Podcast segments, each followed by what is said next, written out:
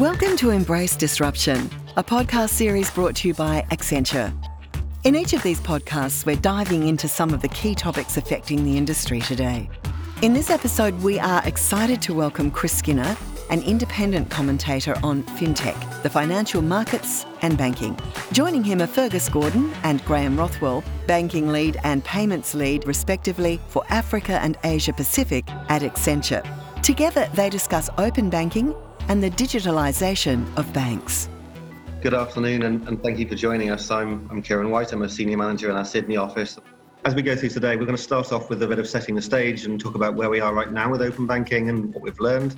And then I'd like to maybe open it up and explore a bit about some of the side effects, some of the casualties, some of the unexpected things that we might expect to see as a result. And then probably closing it off with a discussion about what banks might need to be doing to prepare today uh, what they might wish that they were doing to prepare last year as well, probably as a discussion at the same time.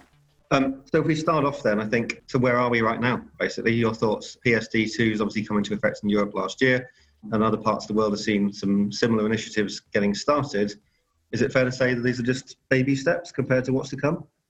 Yeah, I think so. Uh, in that what we're seeing is a enforced move towards open sourcing financial services from a regulatory viewpoint between PSD2, open banking, and other regulated moves, and a resistance to that by the majority of banks because they're concerned around how that might cannibalize or eat into their business and particularly their margins. So there's actually quite a bit of friction between the third parties that want access to data, um, a lot of the fintech startups, the fintech unicorns, and the large banks who are trying to work out how to grapple with this. And to a large extent, it's actually a cultural impact because if you think about most of the big banks, they've had this control over the whole end to end supply chain of financial services for the last 300 years. And suddenly they're having to open that out to everyone being a partner getting involved in their business, and that's actually not a very nice feeling. Yeah, interesting, and I think that the cultural point's one that we'll uh, we'll probably see elsewhere as as we go to different parts of the world. Um, banks maybe will have different reactions to it from from sort of uh, geographical differences. Um, Graham, your thoughts on that? I guess from an APAC point of view, what are you seeing happening in the market? Yeah, look, obviously, open banking it's a, it's a new wave of transformation across Asia Pacific, and off the back of what's happened in Europe and the UK, everyone's watching it closely. We've seen Singapore make moves towards it, Malaysia, Hong Kong, um, and Australia. Interestingly, Australia is the only one in Asia so far that's regulating it. The rest are being driven by the industry and the, the government, but not in a regulatory fashion at the moment. So the, the Australian mandate is going to be interesting. It's got to um, the, the industry needs to transform to open banking with its first wave of a capability by the big four banks in July next year. Uh, everyone's watching it quite closely. There are some nuances in Australia which would be interesting to get Chris's view on uh, with respect to Europe. Uh, one is that the Australian regime is more than just banking; it's it's open data off the back of what the federal government's called the consumer data right, which is the, the, the, the, right for consumers to own and manage their own data. And it's not going to be just the banks that are going to be regulated in this fashion. There's a, there's a wave of other industry sectors, telcos, utilities, etc., that are going to have to comply at some point too. So it's going to be more than just banking. And, and from a banking point of view, the Australian regulation is only, it's read only. So it's about providing customer data to third parties there's no payment functionality as there is in Europe. The other interesting nuance in Australia is that for a third party to participate in the open data framework, uh, they are also obligated to provide their customer data back to the other participants, such as the bank. So it's also a two way street, which makes it quite interesting to think about what sort of people may want to play in that. I mean, if I was Google, for example, I probably would think twice about participating because I'd be obliged to give all of my customer data to the banks. Yeah, I mean, from a European viewpoint, we've seen uh, quite a few things um, developing. So, for example, the large banks have created different versions of API implementation, which means that if you're trying to integrate with under PSD2 payments from the um, thousands of banks across Europe, you have to develop thousands of different API interfaces because they're all different. Um, equally, in the UK, for example, we have open banking, which is actually far more extensive than just payments. But again, the large nine banks that are being told to open up to third parties through APIs have um, made the permissioning um, access to data for customers so difficult for the customer that it's not worth it. And there's actually quite a complex cultural thing here, which is obviously the, the large banks are nervous about third parties having access to customer data and the, what that means competitively and to their own business. But equally, customers are nervous about third parties having access to data because they feel that it makes them less secure. And what's interesting is that the media, when open banking was launched at the beginning of this year in the UK, for example, reinforce that insecurity by saying, "Oh, you know, you're giving third parties access to your data, you'll probably get hacked and get scammed, and you'll lose money." Uh, and that's not a good thing because that's not actually what it's meant to do. What it's meant to do is to give you the benefit of Facebook, Amazon, or other services being able to seamlessly take your money as you're doing your social and uh, shopping. Um, it's not meant to actually make you less secure. Why would a regulator bring in a regulation that makes sure banking less secure? That's stupid. Uh, but that's exactly what the banks and the media are trying to convey because they don't want to, in particular the large banks, don't want you to have other companies accessing your data that might actually weaken the, the relationship that the bank has with you. Yeah, that's interesting. And and but there's also a, a, an irony in in the bank's positions as well. I've certainly noticed in Australia and other markets, and I'm interested in your views over there, that the banks are very keen to have access to customers' data from other banks for their own services. Yeah, I mean it's funny when um, PSD2 was announced. Uh, I, I remember several conversations saying that the third parties that would have the most uh, need to access customer data would be the other banks. Um, so that's definitely true. Um, and equally, one of the things which I think you touched on is, and we haven't seen this yet in PSD2, but I think it'll come in in PSD3, is uh, you know banks having access to third parties' data, because um, it's all well and good to say that third parties, particularly fintech startups, can access customer data uh, within the banks. Um, but when the banks start to leverage um, external third party data, then that will also get interesting because uh, at the moment, a lot of this is the law of unintended consequences. We don't know how it's going to play out. All we know is that it's going to become a really interesting data enriched marketplace of our digital financial lifestyle. And how that structures longer term will be interesting. Fergus, I know um, obviously you have a, a wider APAC remit, but you're, you're based in Hong Kong. From the conversations you've had with your Hong Kong-based clients so far on this topic, do you think they are are they ready for this? Are they are they prepared what they need to do, or, or are they still in the early stages? Well, I think it does depend very very much on the individual institutions. Um, we speak to a, a, number of the banks uh, here in Hong Kong, and there does seem to be a relatively large sense of let's just get it done, get the compliance in, meet the minimum requirements from a number of those institutions. But then, uh, if you look at someone like Citi, who's been out there and, and, publicly looking for, you know, open API partnerships and partners to work with, you know, they're starting to take those baby steps around bringing open banking to life here in the market, and it's going to be interesting to see how that plays out. Uh, then, obviously, and this is one of the things I wanted to get your thoughts on, Chris you look north of the border here into the mainland, there's obviously been some uh, seismic ecosystem work going on uh, with a lot of integration of the data. And if you look at someone like Ant Financial, I'd be interested to get your thoughts around what lessons that you know their success and their their sort of you know leading of the way in, in this space has for the rest of the world. Yeah, I mean, Ant Financial is a um, main case study in my latest book, Digital Human. And the reason for making this as a case study is that they're a really interesting company. Uh, they're the first company that's uh, implemented a global vision around financial inclusion. And the way in which they've done that is through a open marketplace platform of APIs that provide financial services from uh, payments to micro savings, micro insurance, and micro loans. I mean, the whole range of services. And they're providing that globally to partners in Pakistan, India, Indonesia, Philippines, Thailand, etc.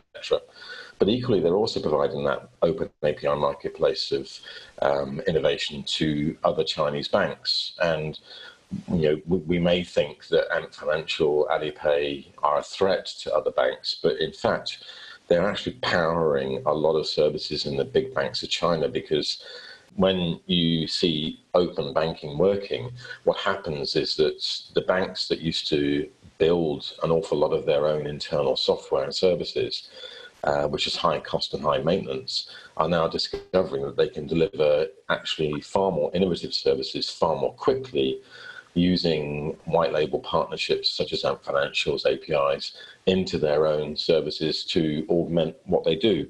And I think that's the fundamental foundation of how we should see open banking and open uh, financial services, which is moving away from the old days of massive internal development shops within the banks to build stuff to agile, nimble players that just integrate and white label whatever is the best services to make their customers' experiences the best they can be.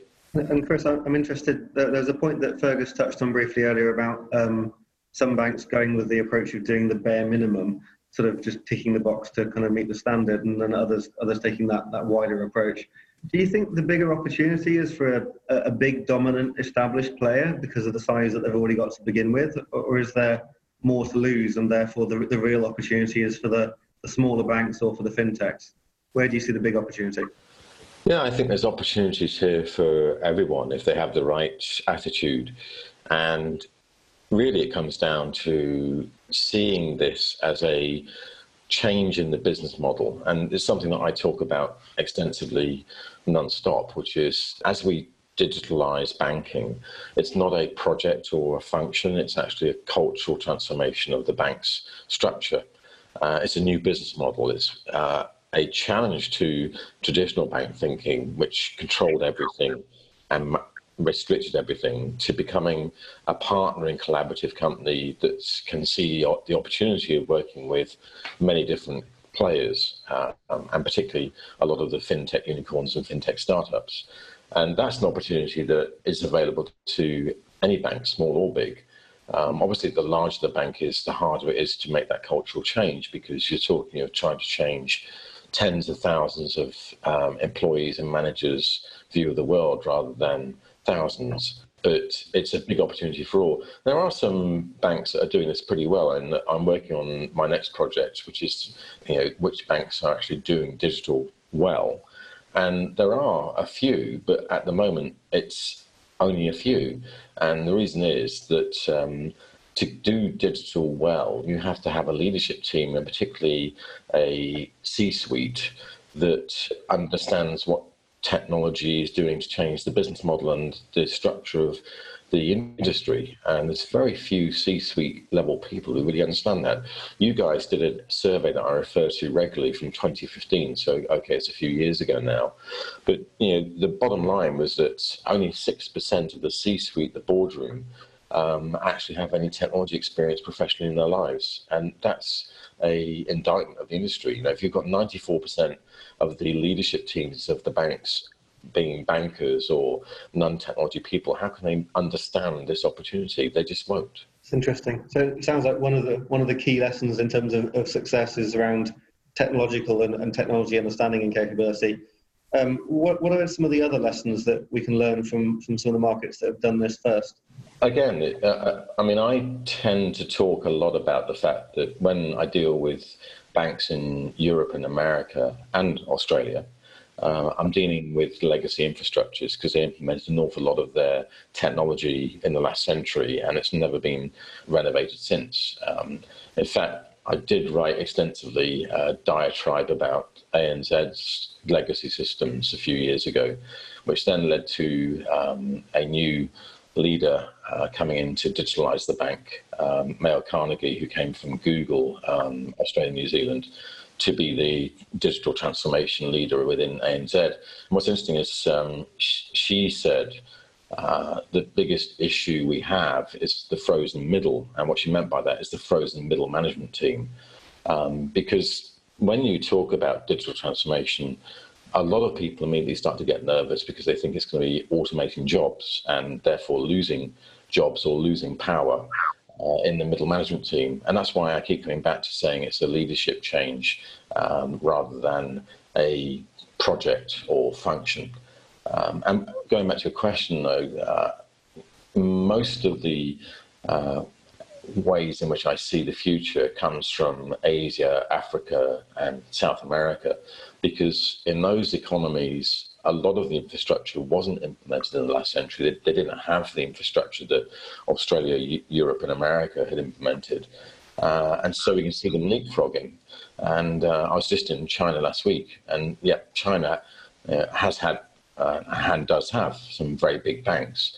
Um, but when you look at how they operated, it was very um, manual. It wasn't highly automated. Uh, they didn't implement huge ranges and sways of technology in the last century. And what we're now seeing is companies like Ant Financial and Tencent and Ping An and others leapfrogging because the infrastructure wasn't there. So they've actually implemented whole new systems in the last 10, 15 years that show the new way of doing things. And what's most incredible is it, you know, it, Ant Financial, for example, as I say, it's a case study, which is why I keep coming back to them. Uh, but they refresh their systems architecture from scratch every three or four years. And yet, most banks I talk to haven't actually refreshed their systems architecture, their back office, in the last 40 years. And that's the significant difference. You've got to have a continuum and dynamo change of the structures of technology. You can't just let them rot. And that's the biggest indictment of most large banks in Europe and America in particular, that they've let their systems rot and they're going to find it very hard to compete in the age of artificial intelligence and distributed ledgers and all the things that we're now seeing coming through the new technologies. Okay, we've, we've talked about banks quite a bit. I'm just going to going to pivot us um, slightly for a second to um, some of the other non-bank providers out there and how this is likely to impact them. And, and Graham, I'm actually quite interested in your thoughts from an APAC point of view on um, the aggregator market. So, uh, likes of Money Hero, I know, are, pretty dominant in much of APAC and compare the market as well. I'm just I'm interested in what you think the impact of open banking might be on them, and whether there's been any conversations about that.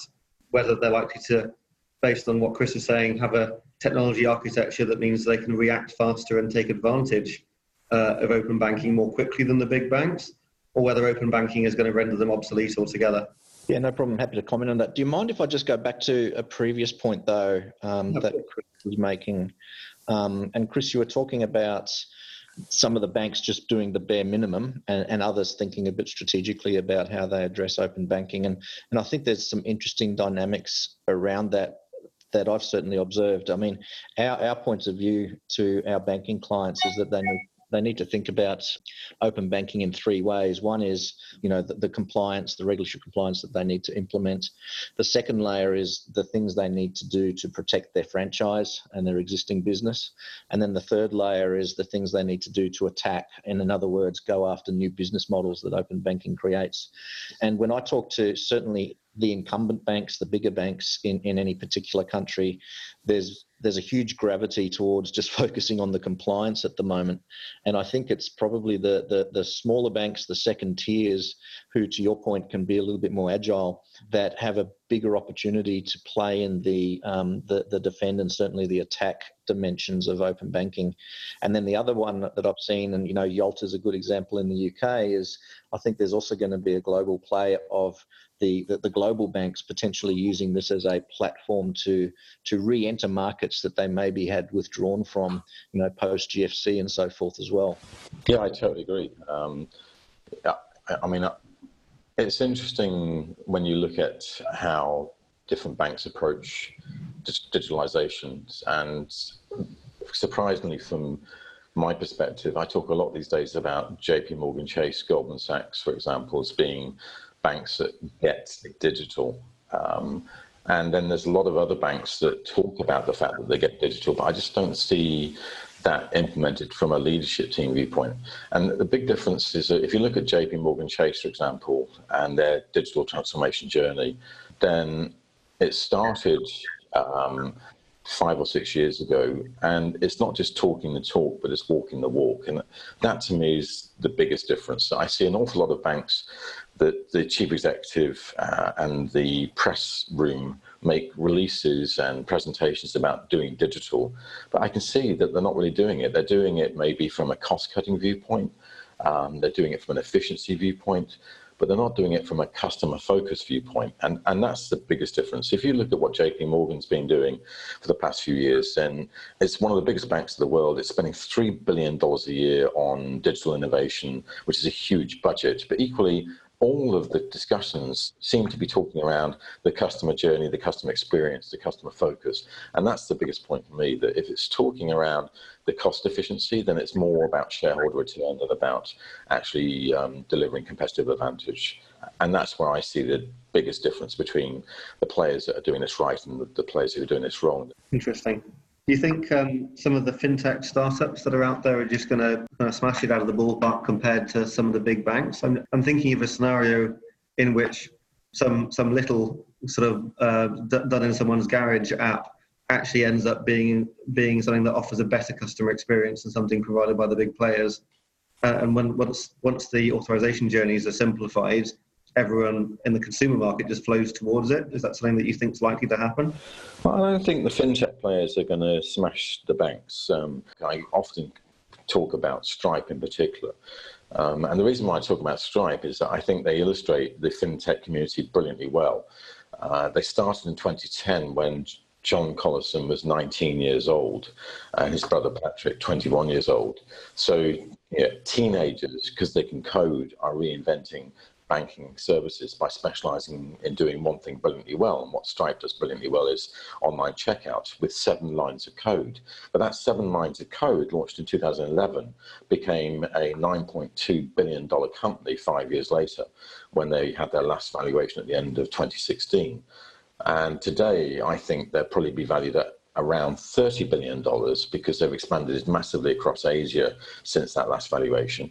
And if you think they're worth around $30 billion, then that means that the average employee of Stripe is generating uh, about $60 million of market value compared to uh, the average employee of JP Morgan Chase that generates about $1 million in market value. So 60 times more market value. Why would they be worth 60 times more per employee than JP Morgan Chase? Well, it's because they're doing one thing brilliantly well online merchant checkout on a globalized basis.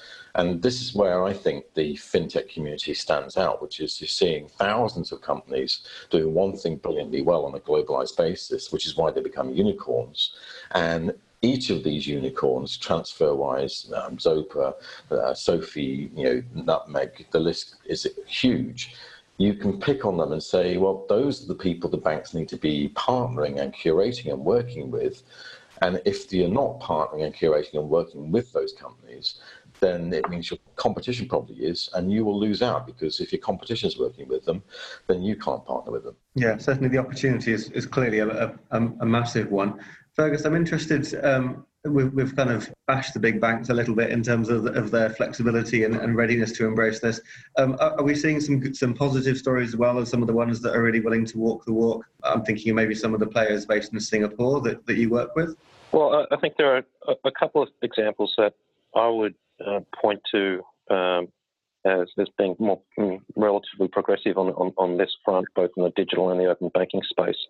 Uh, you've seen DBS in Singapore um, make a big big point around moving to a, a digital financial services company, um, and they've sort of tried to reorganise themselves very uh, much around that digital technology business.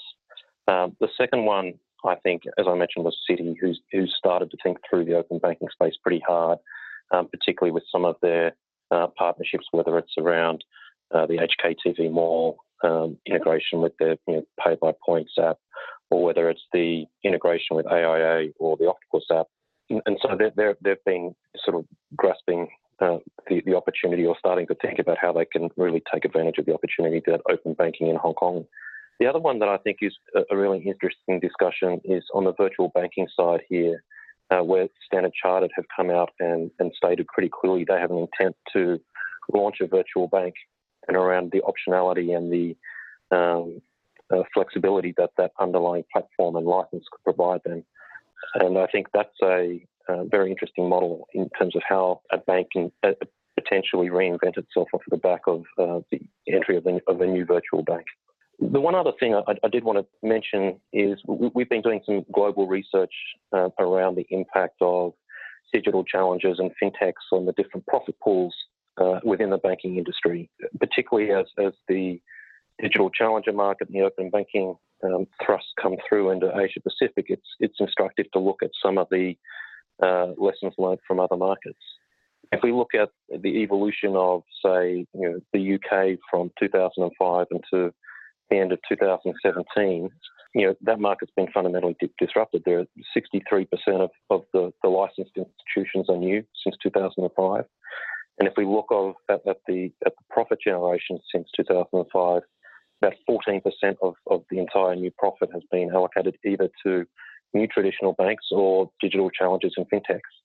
Um, and while a lot of that, that profit generated by the non-traditional players has been centred in the payment space, I think it does give rise and, and give some uh, sense of confirmation that the erosion of the profit base and the profit margins the traditional players have is ongoing, and that the microservices that some of these newer players are, are, are offering both not only you know uh, beat the traditional offering, but also have found real homes with the, with the customers out there. Okay, I'm a little bit conscious of time, and, and Chris, you said something earlier. You said that the um, you think the fintechs will will smash the banks.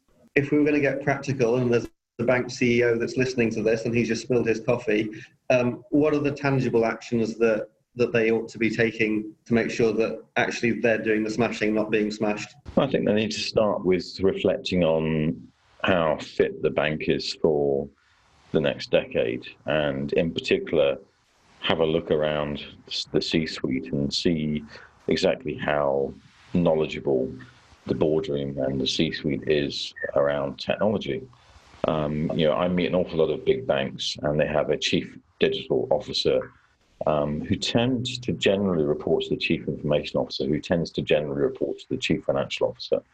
So the CFO is on the leadership team, but no one with technology or digital ownership is on the leadership team because they're um, underneath you know the, the boardroom and and underneath the C-suite, and and that's where I think the the mistake lies. That not only do you need to have a leadership team that's digitally engaged, but you also need to have diversity in the team to make sure that it's fully engaged with understanding uh, code and um, the next generation of services. If you look at the average age of most fintech startup founders. Um, it's under the age of 35. Um, if you look at an awful lot of the biggest fintech successes in the world, um, their founders were in their 20s or even in their teens when they started.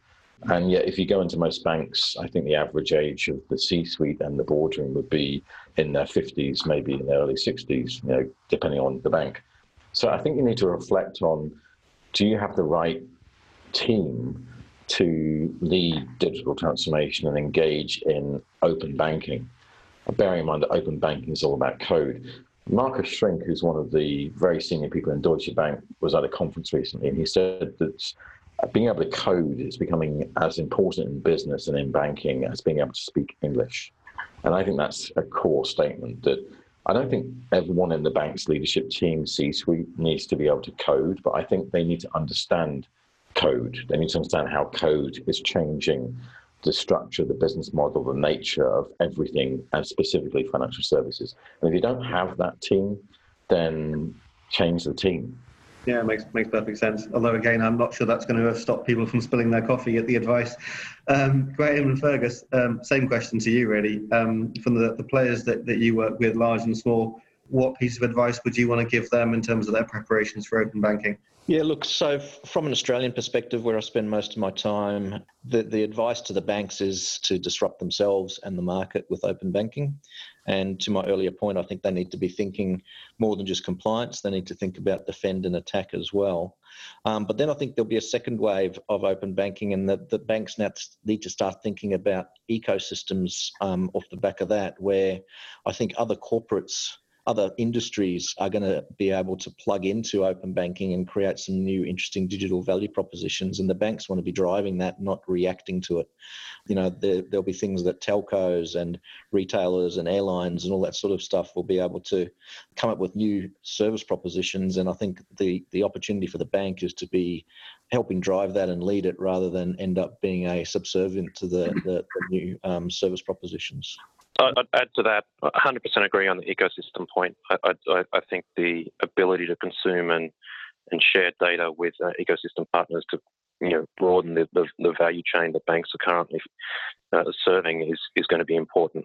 Um, the other thing I think that's going to be particularly important for, for banks um, in the light of these more digital services is to fundamentally rethink their distribution model. You know, most of the banks today are very heavily focused with a big branch network that consumes up to 50% of their you know, um, operating expenses, and it's very hard to be as flexible and nimble and make the necessary investments if you're still carrying a, a legacy branch network uh, that that's as, as sizable as some of our uh, traditional banks are. And so, really fundamentally rethinking the role of distribution, the role of the branch in that, and the shape and size of the branches, and how it complements and, and serves the, the customer in that distribution model is really important. Gents, um, uh, is there anything else that you want to call out before we move to wrap up? We've, uh, we've covered a lot of territory in a very short space of time. There's, a, there's only one other point, and I'd, I'd be interested in, in Chris's thinking on it as well. One, one thing I've observed is I've seen organisations in Australia like Xero really start to think about how they can become a, a, player in open banking, Xero being the online accounting package that lots of SMEs use. Um, and they've started integrating with the banks and have even started becoming payment initiators. The other one that um, is quite interesting and I'm watching is in New Zealand, where TradeMe is also participating in their open banking collaboration. And, and if you're not aware of TradeMe, they're, they're kind of a, a halfway between an eBay and, a, and an Alibaba, and they dominate the New Zealand market and have 100% market share in New Zealand. It just makes me wonder, you know, what's the role of the banks going to be when when they, that sort of organisation can start to leverage a lot of the, the banking services? Interested in your views, Chris? Yeah, I mean, the point you're raising is actually probably one of the most critical ones for the next decade, which is what role does my bank want to play in the future? And I talk a lot about the front, middle, and back office, which is retailing, processing, and manufacturing.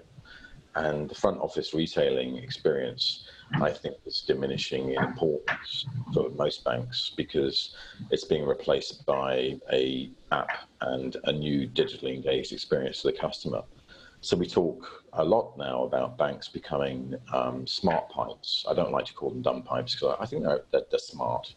Um, and information enrichment uh, and data engagement. But the challenge to do information enrichment and to be smart pipes is to get a holistic view of the customer and to get a um, integrated view of the customer from all the feeds of data historically within the bank, but also externally outside the bank. And that's where I think the biggest challenge will lie, which is um, if banks want to say their core competency is going to be informing the customer about their financial lifestyle, then they have to get a lot smarter with the data that they store. And most banks are pretty poor at dealing with data um, because they have fragmented infrastructures. Okay, I think um, I think I'm conscious of time. I'm sure we could talk about this for, for many many more hours and uh, and enjoy doing so. But um, uh, we've covered lots of territory in the time that we have had. Uh, I'll I'll attempt to do a recap, but I'm not sure it'll be exhaustive. I think we started with a, a view of the variety of regulation and uh, and open banking initiatives around the world. Uh, we talked a little bit about the interplay between the providers in terms of considerations around data sharing and how comfortable they feel about about that, particularly when it's a two-way street we, we talked, I think, several times actually about the capability and the readiness of, of the big banks, in particular from a technology point of view and from an, an understanding point of view, uh, to be able to respond to this quickly enough. We talked about customer experience and um, taking the, a, an experience-led approach versus sort of a bare minimum compliance and cost, effic- uh, cost efficiency standpoint. And we talked a little bit about value pools and where the profits are coming from and I, I heard lots of bits of advice. I think probably three main ones that, that jumped out at me. One of them was looking at absolutely do you have the right team and the right leadership team and capabilities and understanding in place Second thing, which is looking a bit more on the bright side from all of this, the opportunities that it gives you in terms of new value propositions that can be built off the back of this. And thirdly, thinking about the, the distribution models and the opportunities uh, to rethink those in an open banking era. Uh, and we touched a little bit around aggregators and the shifting role of the banks and the, the smart pipes point that you brought out there at the end, Chris. So I think I've covered most of it. I'm sure I missed one or two things, but um, there's opportunities to talk to us more about these things in the future. This podcast is particularly timely with Sibos coming up as a conference running in Sydney on the 22nd to the 25th of October this year, so very soon. Graham and Fergus, I'm pretty sure that you gents are going to be there. Um, where can people find you? Yeah, look, Accenture is going to have a big presence at Sibos. We're looking forward to it. Um, you can certainly find us at the Accenture booth in the, the main exhibition hall, or um, we have a number of events on as well, which uh, you're welcome to attend. Gents, thanks very much for your time. It's been a really useful and informative discussion. Thank you very much. Thank you to Fergus Gordon, Graham Rothwell, and our special guest, Chris Skinner author of the book Digital Human The Fourth Revolution of Humanity Includes Everyone. Available online through Amazon. Find more insights from Chris every day at thefinanser.com. Discover the Accenture exhibition at Sibos in Sydney from October 22 to 25. For more details, visit accenture.com slash Sibos. You've been listening to Embrace Disruption, a podcast series brought to you by Accenture.